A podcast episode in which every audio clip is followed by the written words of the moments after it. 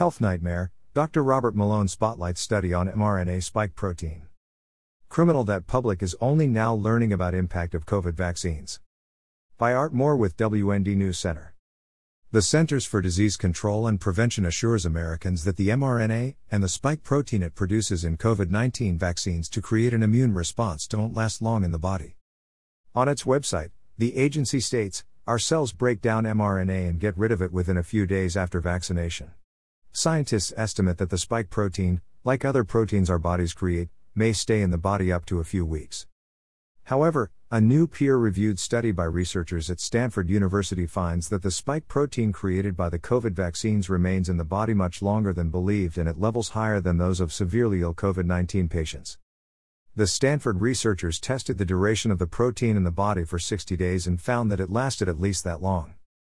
Dr. Robert Malone, the key developer of the mRNA technology in the Pfizer BioNTech and Moderna vaccines, said the findings were buried in the study, which was published by the journal Cell. He described the results as a potential health public policy nightmare in an analysis on his Substack page.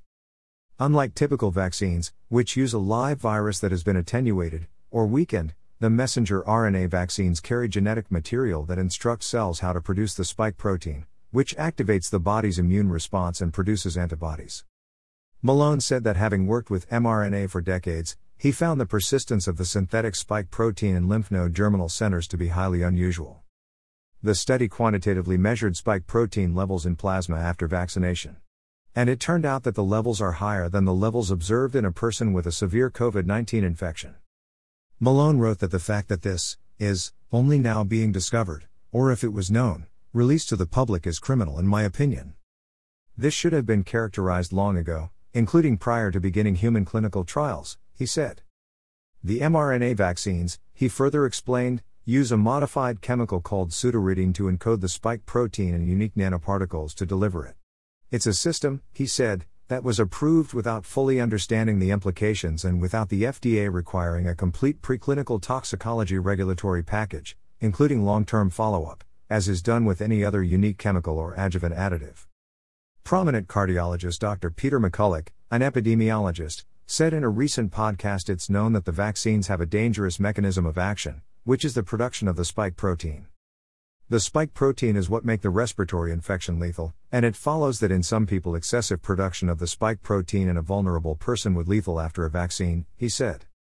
McCullough has found from his review of studies that the lipid nanoparticles, which deliver the spike protein in the mRNA system, go right into the heart.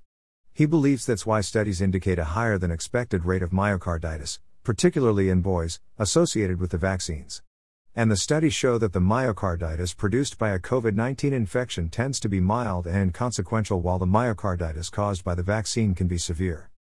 When the kids get myocarditis after the vaccine, 90% have to be hospitalized, McCullough said in a podcast interview in December.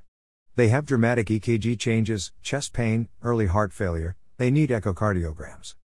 Malone said it's possible that the chemical pseudouridine in the vaccines is causing a reaction that allows mRNA to migrate to the lymph nodes and throughout the body, as non clinical Pfizer data from Japan suggests. I do not know how to write this more strongly, Malone said. This technology is immature. He noted the World Health Organization has approved six COVID 19 vaccines that are more traditional, all of which the US government could license. These genetic vaccines are not the only option.